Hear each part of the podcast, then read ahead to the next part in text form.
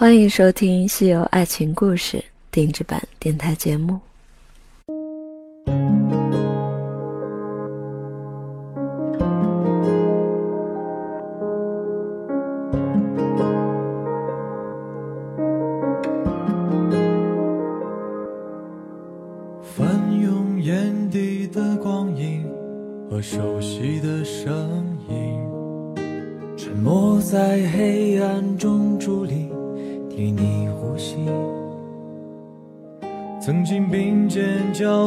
过勇气，在撼动我内心。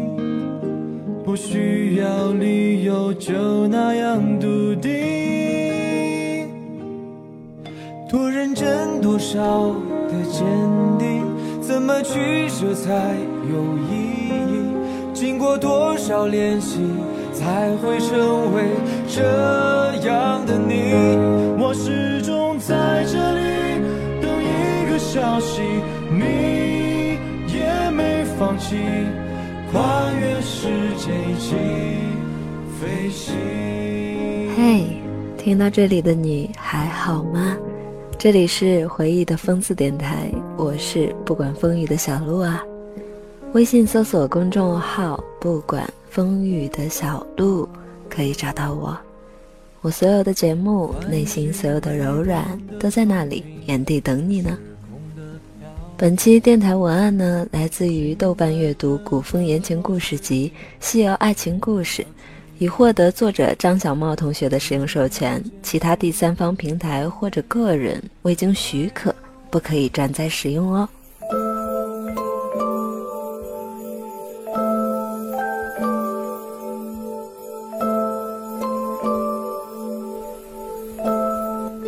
没成想，那个白衣少年在流沙河这惊鸿一瞥，却成了沙僧心里难以启齿的柔软。西天之行，脚下越是接近灵山，他的心里越是不安。最后，在大雷音寺殿内的相视一笑，怅然若失。这一程，他们之间的缘分，注定只能走到这里。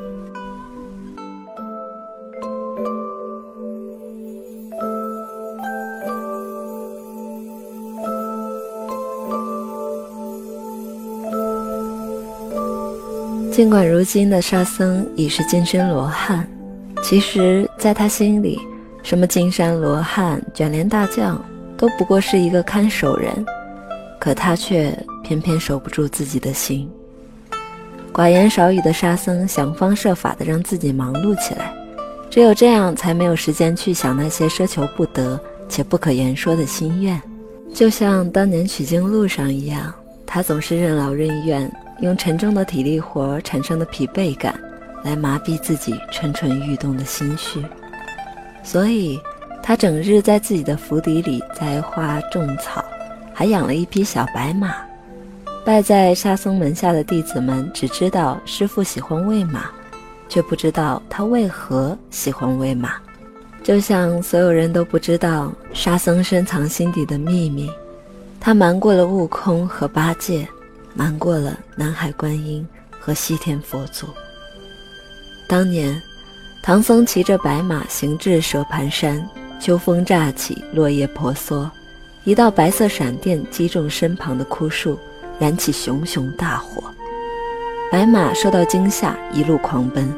悟空见状，心想此处可能有妖怪作祟，于是就用火眼金睛巡视了一圈。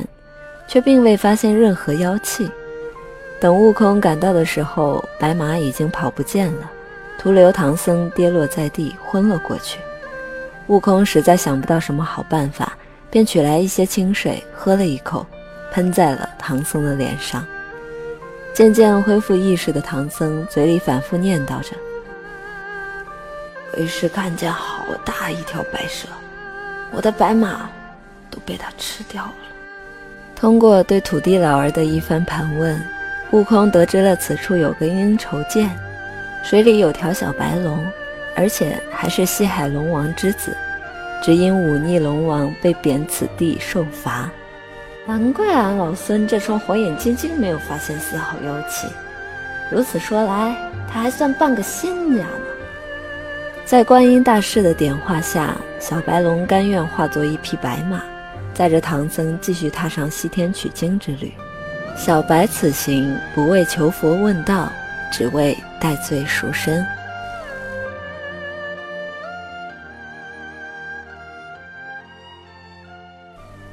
流沙河其长万里，宽八百里。站在河畔，放眼望去。河面上滚着一层薄薄的细沙，沙随水动，水流沙流，水与沙始终不分离。水性不好的悟空只好怂恿八戒下水引出河妖。八戒这一身肥膘，在水下几个回合的打斗，便气喘吁吁，丝毫不占上风，再也找不回来当年指挥天庭十万水军的天蓬元帅的风采了。而作为龙族出身的小白，便幻化成人形，潜入流沙河接应八戒。当一袭白衣的少年出现在河妖面前时，河妖早已失去了战斗的意志，眼睛直勾勾地盯着少年。这流沙河里，别说奇珍异草，就是连普通鱼虾都难以生存，更别提见过面容如此姣好的龙族少年。河妖就忍不住多看了几眼，谁知这一愣神，河妖硬生生地挨了八戒一耙。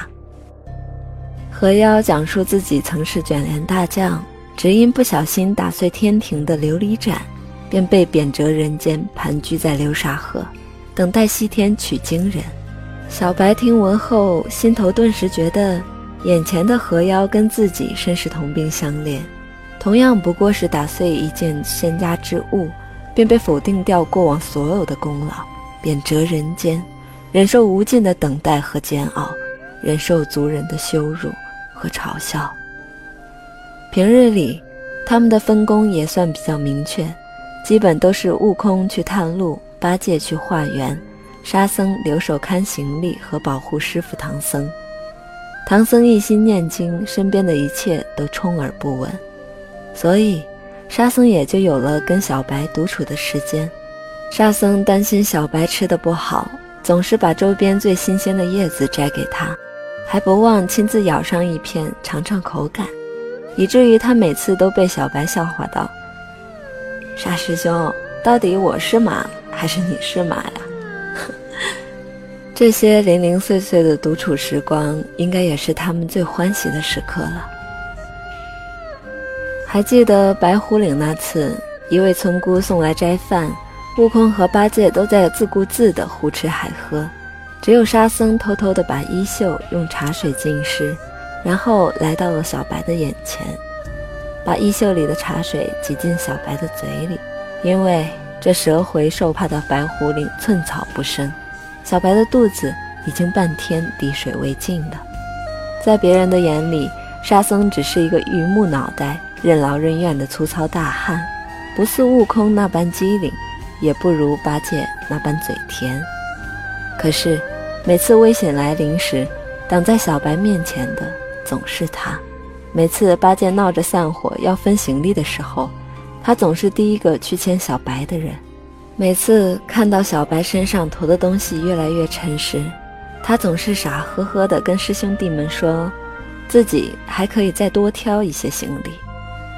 寡言少语的沙僧不善表达感情，却都淋漓尽致地表现在自己的行动里了。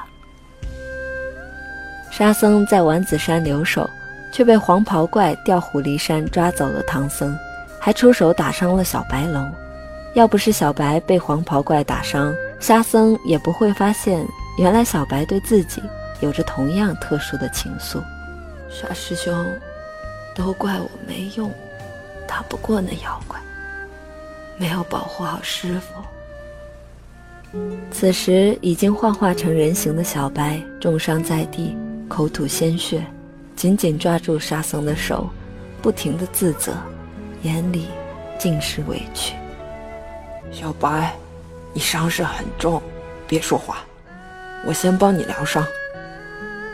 沙僧宠溺的环抱着小白，一直安慰他。这也不怪你，要怪就怪我太笨了，被这妖怪给耍了。黄袍怪这一掌打在了小白的胸口，不仅力道很足，而且还带有剧毒。眼见奄奄一息的小白，沙僧再也顾不得羞涩和扭捏，用力撕开了小白的外衣，然后亲自用嘴去吮吸毒血。这次吸毒疗伤，小白虽然解了胸口的剧毒，却中了人间最难破解之毒。此毒无药可解，唯有年复一年的煎熬和等待。沙僧也在默默地期待着，取经结束以后，一定好好求求菩萨，自己不再想继续去南天门做卷帘大将了，只想找一处山清水秀的僻静之所，过着山村野夫的生活。直到他们来到天竺国的时候，趁着其他人都在忙着应付各种宴会，小白找到沙僧，来到一处花园。这次的独处机会来得十分不易，小白却告知沙僧一个晴天霹雳，让他之前所有的等待都化为泡影。原来，小白当初不仅仅是忤逆父亲西海龙王摔了天庭御赐的掌上明珠，最重要的是。叛逆期的他看不惯玉帝把龙肝凤髓当做美味宴请上仙，尤其是如来降服了大闹天宫的孙悟空那次，父亲西海龙王献出了龙宫里的一对金童玉女犒劳大家。这对金童玉女正是小白的贴身侍从和玩伴。堂堂龙族在玉帝的眼里却只是一道菜，父亲和几位叔伯敢怒不敢言。这让小白非常气愤。既然你玉帝使我龙族血脉，那我就吃这凡间男女。于是，小白时不时在人间乡村和街道现身捕食。恶龙现世的说法引起了百姓的恐慌，抹黑了仙门形象，致使大部分庙宇被焚毁。小白这样的行为引起了天庭的强烈谴责。玉帝连夜下令砸龙头，以平民怨。适逢农忙种植季节，庄稼麦苗急需甘霖雨露。太白金星担心此刻执行会影响西海龙王心绪，误了降雨，就建议暂缓行刑，先将其困于蛇盘山。毕竟对于一个龙族来说，被贬至蛇鼠之窝就是最大的惩罚和侮辱。后来，观音大士途经这里，就点化了小白，可以让他重获自由之身。不过，观音大士告知他，取经结束后，虽然死罪难逃，但可以免于遭受砸龙头之辱。届时，他将会被封为八部金龙，永驻在灵山的擎天华表柱之上。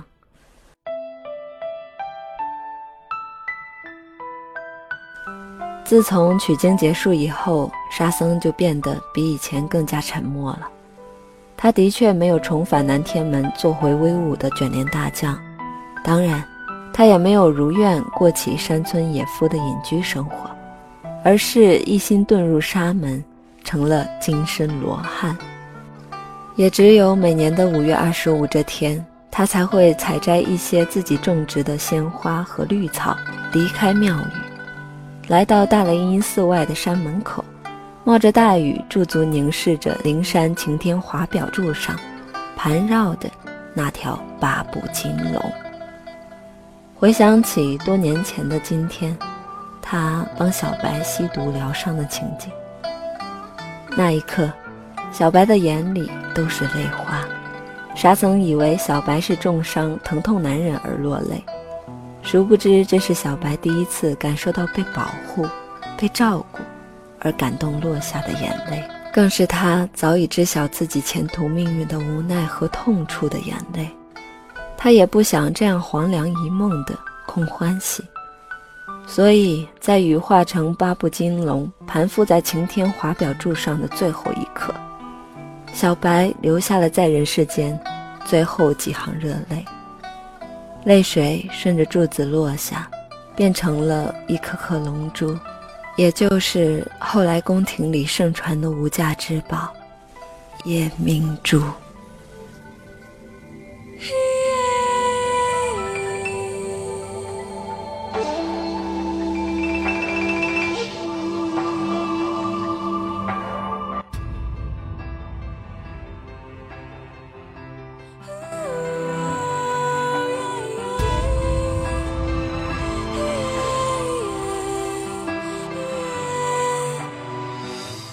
失了千年的身体，从复制枯叶里苏醒，是夜莺凄凉的叹息，解开咒语。嘿，你还喜欢这样的故事吗？六耳猕猴居然是一位用情极深的女子，木讷的沙和尚内心也有细腻的感情戏。如果你喜欢这部凄美浪漫的西游题材 OOC 作品，可以在豆瓣阅读 APP 搜索书名《西游爱情故事》，就可以购买啦。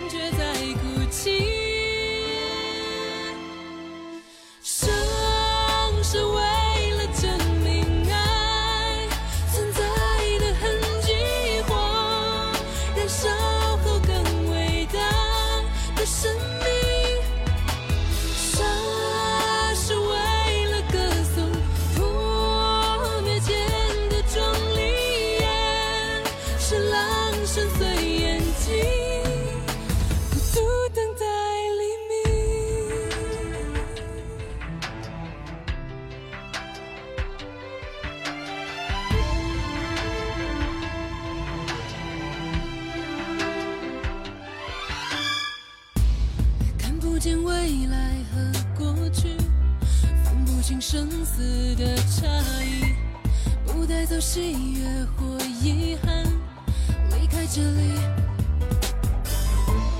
破晓和月牙在交替我穿越过几个世纪。